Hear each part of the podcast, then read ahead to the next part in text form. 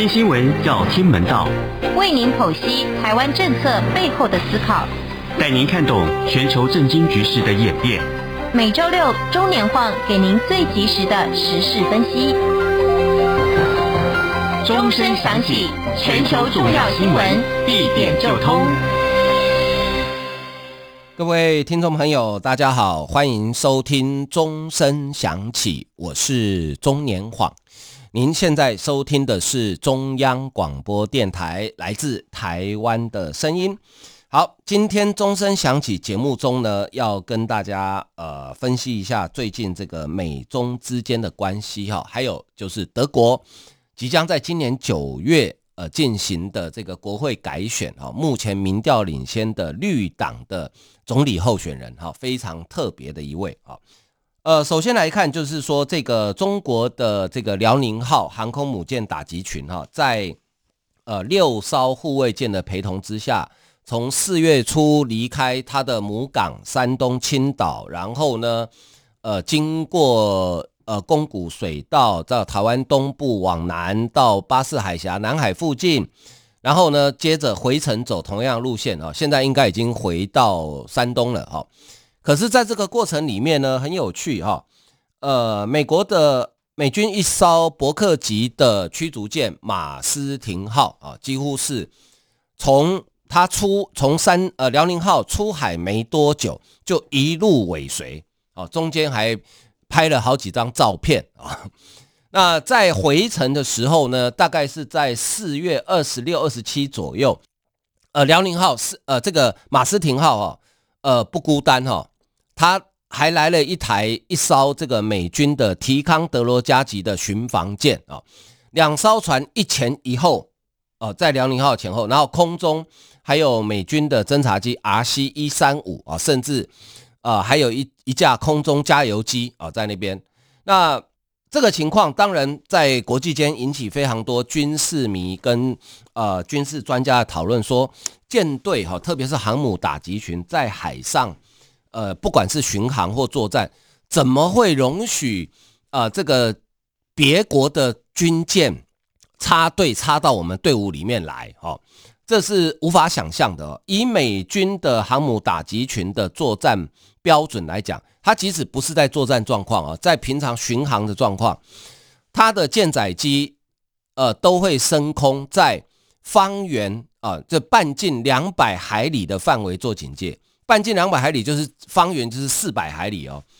在这个范围内，只要任何的船、飞机靠近，它都会警告你说：“诶，我的航母打击群在这边，请你不要靠近。”好，更不用讲说你会容许一艘船插队插在中间哦，又不是环太平洋联合军演啊。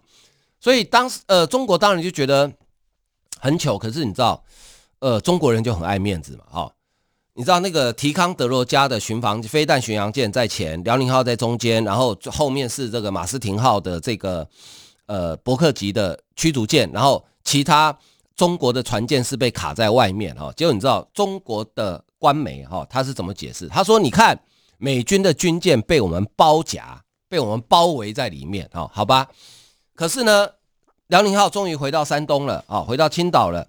中国国防部发言人吴谦。”啊，讲了真话。呃，发言人吴谦哈在记者会上说，辽宁号舰队在有关海域进行正常演训活动期间，马斯廷号持续对中方舰队近距离侦察。中国国防部已经就此事向美国提出严正交涉。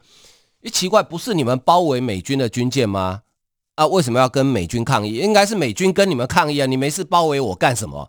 所以你从吴谦这一句话你就知道，中国是很气嘛。好，那吴谦说哈啊，这个马斯廷号严重干扰中方演训，严重威胁双方舰艇航行安全跟人员安全，性质十分恶劣，因此中国海军舰艇予以警告驱离，有吗？人家有驱离吗？人家不是一路跟在你后面吗？甚至近到可以拍照啊、呃，吴谦说哈，拜登政府就职以后，这一段很重要哦。啊、美国军舰在中国周边海域的活动频率比去年同期增加百分之二十，侦察机活动增加百分之四十。中国坚决反对美方在中国周边海空域的频繁活动。呼吁美国方面遵守中美海空相遇安全行为准则与国际海上避碰规则公约。哦，其实美国都有遵守，它虽然靠近，但是没有近到会发生危险的情况。好，所以重点这一段重点是说，拜登上任之后比川普，因为去年同期美国总统还是川普嘛，好，比川普时代对中国的军事的。呃，这个侦查或是抵近侦查，哈，增各自增加百分之二十跟四十，哎，好，所以从这边你就可以引申看到，美国对中国的政策并没有因为总统换人而有所改变，好，并没有因为总统换人而有所改变，而刚好拜登总统哈在前两天发在国会。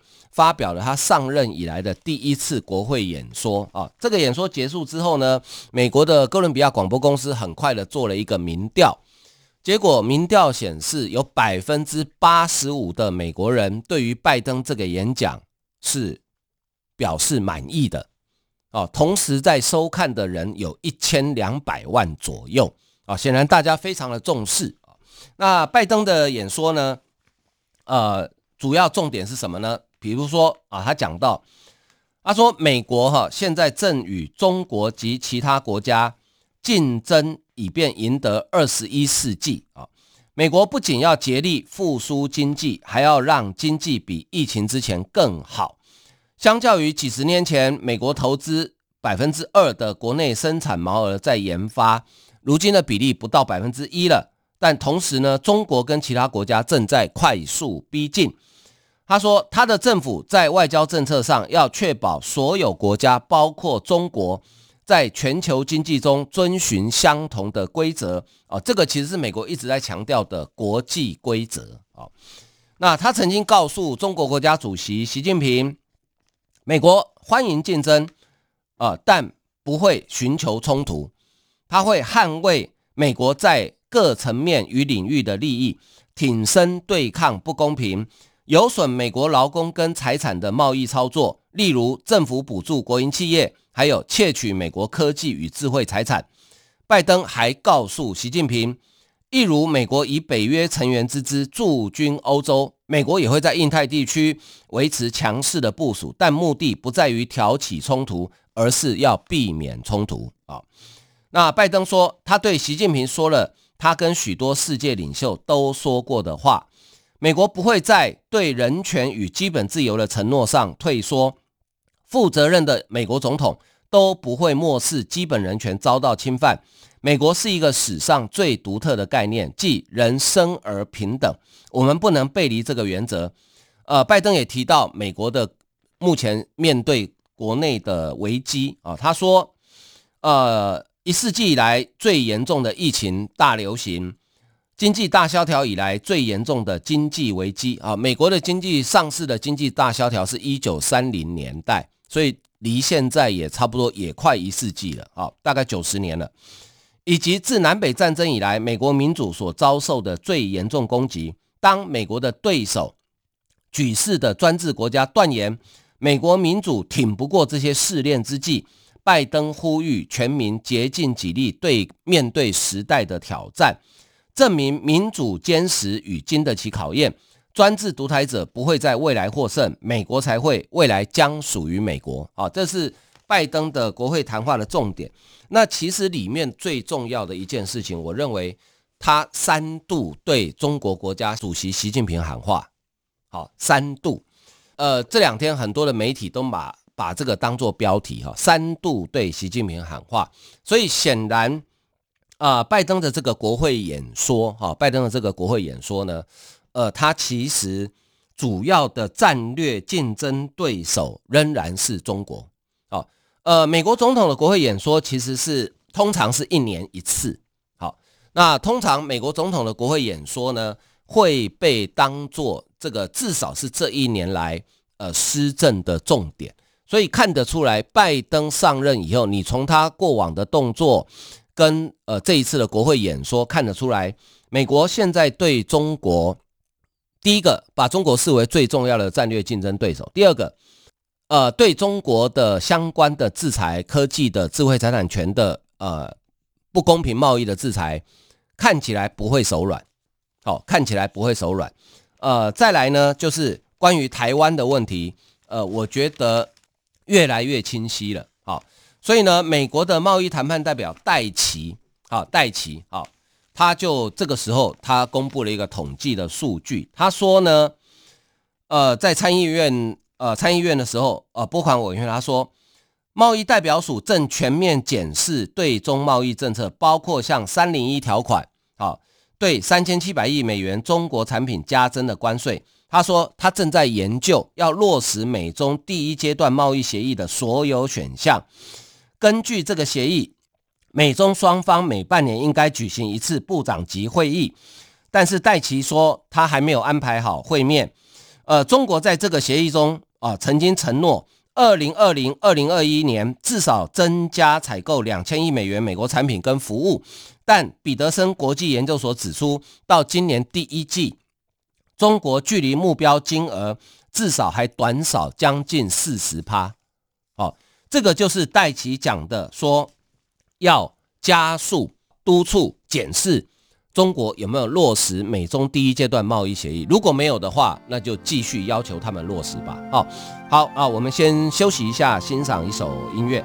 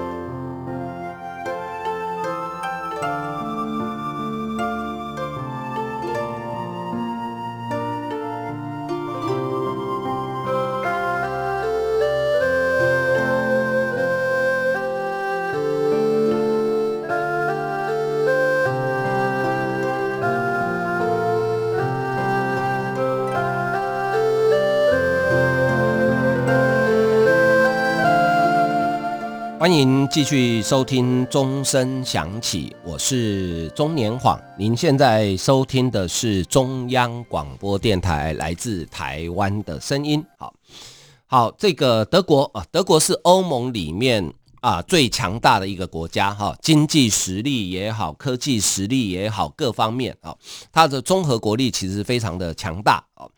那德国现任的总理梅克尔，他应该是德国二战之后。呃，任期最久的总理，他已经做了十六年了啊。那今年九月呢，梅克尔已经不会再连任了啊，他已经表明不再连任了。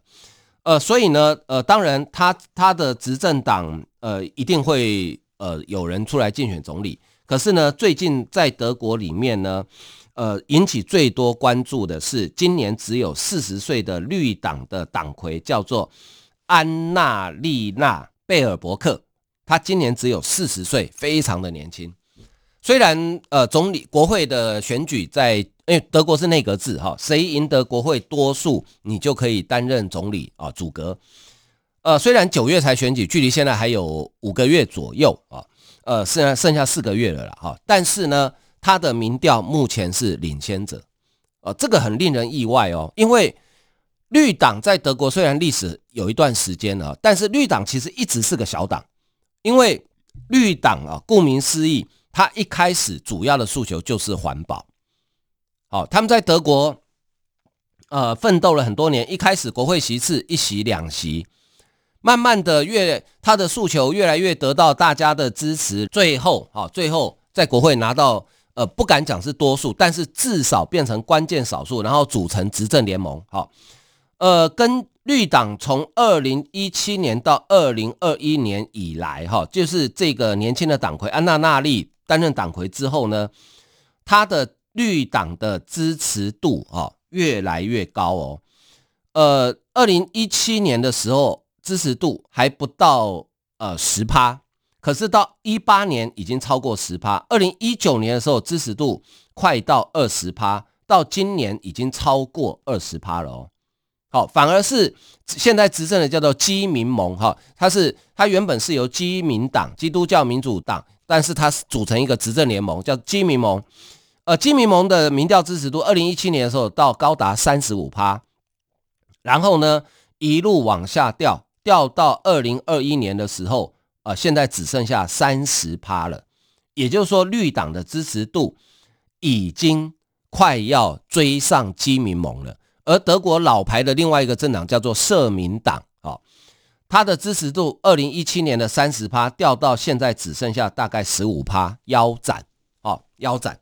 所以这个党魁不简单，有两把刷子，哦，那他是怎么样？呃，在这么短的短短四年之内，让绿党的支持度从个位数不到十趴涨到现在将近二十趴，甚至他个人的民调在总理的。民调里面还领先基民盟的候选人一趴，好，他是今年四月十九日宣布角逐德国总理，呃，然后呢，安娜纳利显然俨然哈有可能成为梅克尔接班人的这样的气势。哈，他宣布参选总理之后，呃，将在今年九月二十六日投票的德国联邦国会全面改选。啊，呈现呃候选人呢是两个。老白男一个年轻女性对决的战局哈，另外两位都是白种人啊，男性，而且呢有点年纪了哈。呃，他们德国的联邦国会联邦席次呢，总共有五百九十八席。好，谁赢得最多，那那个党的党魁就是要担任总理组阁啊，呃，而且要主导联合政府。当然，看起来目前看起来，呃，主要政党应该没有人会过半了。所以到最后一定是联合政府啊，安娜丽娜哈显然会获得大量年轻选民的支持，但是，一向保守稳健的德国真的会选出一位四十岁的女性总理吗？过去我们讲年轻的女性的呃国家的元首啊，大部分会出现在哪里？出现在北欧国家，比如像丹麦、挪威、瑞典等等，因为北欧国家呢民风比较开放。没有那么保守，好，可是，在德国会吗？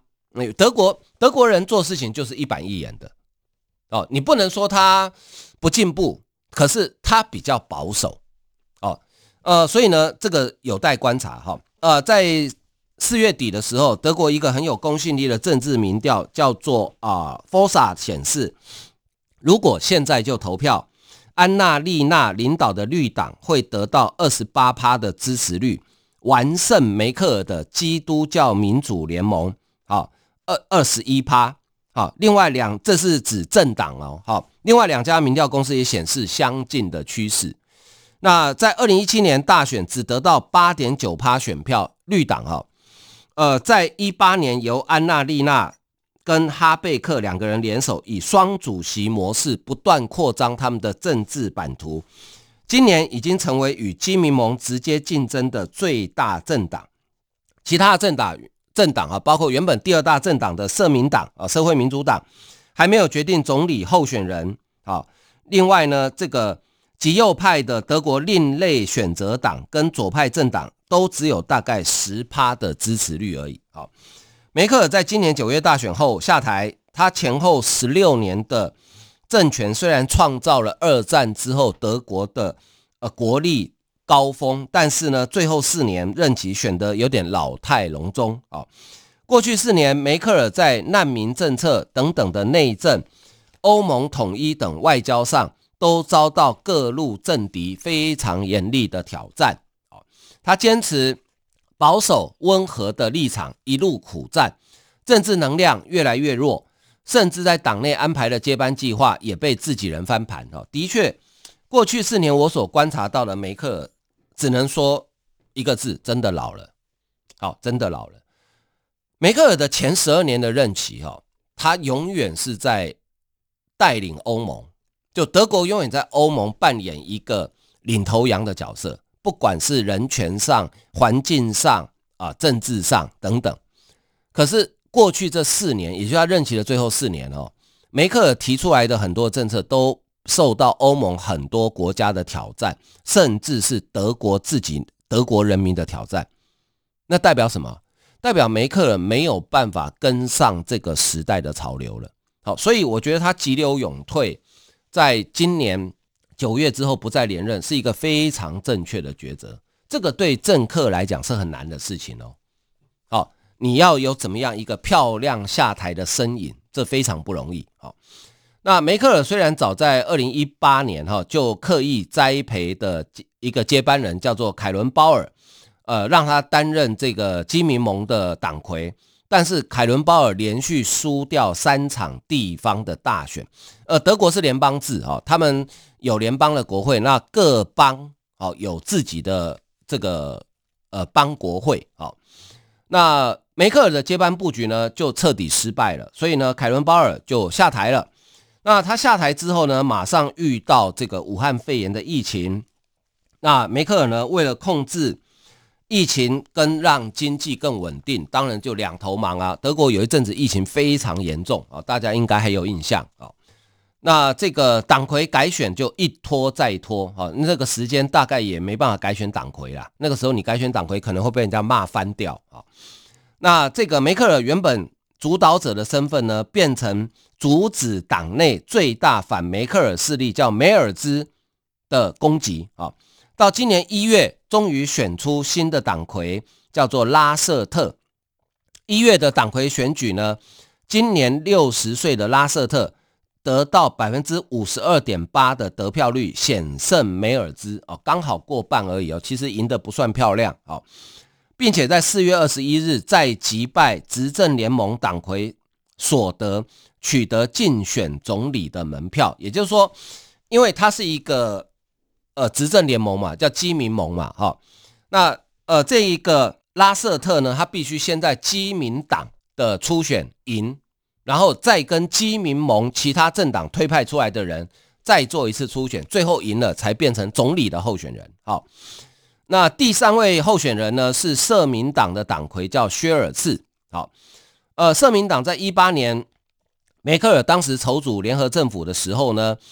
巧妙运用关键少数的力量，薛尔茨得到副总理兼财政部长的大位啊，这个位置很大哦。好，不过呢，去年德国爆发史上最大的金融丑闻，被梅克尔、薛尔茨等人一路扶植的金融科技巨头叫威卡金融宣告破产，承认高达十九亿欧元，相当于六百三十亿元台币的现金呢失踪了啊！钱怎么会失踪呢？一定是。被失踪嘛，对不对啊？所以呢，这个这个企业呢，哈，威卡金融当时曾经是被梅克尔政府吹捧为德国之光哦，好，竟然是常年编作假的呃做假账的诈骗集团，成为薛尔茨最大的政治包袱。所以呢，他这因为这件事情呢，在国会被问得很惨啊。他声称威卡弊案发生在一八年接任财政部长之前。但是执政党与在野党国会议员仍然一路追打，要梅克尔跟薛尔茨负最终责任。所以呢，呃，薛尔茨跟拉瑟特两位都是呃六十岁以上，然后都是白种人，所以两位老白男的总理候选人。好，拉瑟特在漫长的党内权力竞逐中反复煎熬，薛尔茨有威卡弊案的沉重包袱，相较之下。安娜丽娜却成为德国政治清新的选择，就是两个老白男，一个小清新啦。哦，这个就就是大概就是这这样的对比了啊。那安娜丽娜呢，使用传统德国老政客截然不同的沟通手法，她主要是争取年轻选民。两年前她只有三十八岁，接任绿党联席主席才一年而已哦。接受德国发行量最大的南德意志报专访啊，它里面呢就有一个很。特别的点，好，这个专访呢不用传统的形式，好说呃一问一答，它是只用图片回答，叫做无文字访问，哦，就是他回答问题不写字不讲话，我用图片。记者问他很尖锐的问题哦，比如说，如果恶名昭彰的极右派领袖霍克搬到你家隔壁，你会怎么样？安娜丽娜在镜头前前面呢选择挥舞德国的宪法，好。当然，你可以自己解读啊，哦，因为宪法有保障人民有迁徙的自由啊，搬到我家旁边，我也只能这样子啊，哈，我觉得这是很聪明的做法，哦，就是说你可以让所有人自己去解读。好，记者又问你那么年轻，什么都不怕，力量来自何处呢？结果他翘起二郎腿，拿出一张自己画的素描给观众，画中主题是他的家人，意思就是说我的力量来自于我家人的支持。记者又问他：“你有一天会成为德国总理吗？”当时他只有三十八岁哦，哦，毫不犹豫在镜头前面摆出当然的手势。好，呃，那因为绿党主要的政党、主要的政治主张就是环保，所以呢，零排放是他具有前瞻性而且极为坚定的政治主张。他是一九八零年出生，与德国绿党创党是同一年，所以等于是他是陪着绿党长大的。小时候担任社工的妈妈呢，呃，带着他去参加各种环保、反战跟反核的运动。结婚之后有两个女儿。二零一五年巴黎气候协定签订的当天，他带着刚出生、才满没有满一岁的二女儿，在巴黎参加由法国外交部长主持的会议。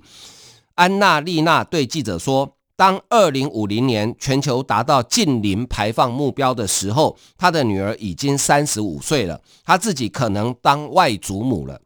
他发誓用连续四个世代的努力，来为自己与所有人的后代打造永续的地球。哦，就是从他妈妈开始嘛，第一代，他第二代，他女儿第三代，如果他女儿再生了小孩，就第四代啊，四个世代的努力。呃，德国绿党经过四十年的发展，哈，自然也遇到世代交替的问题，长期陷入理想派跟现实派的路线斗争。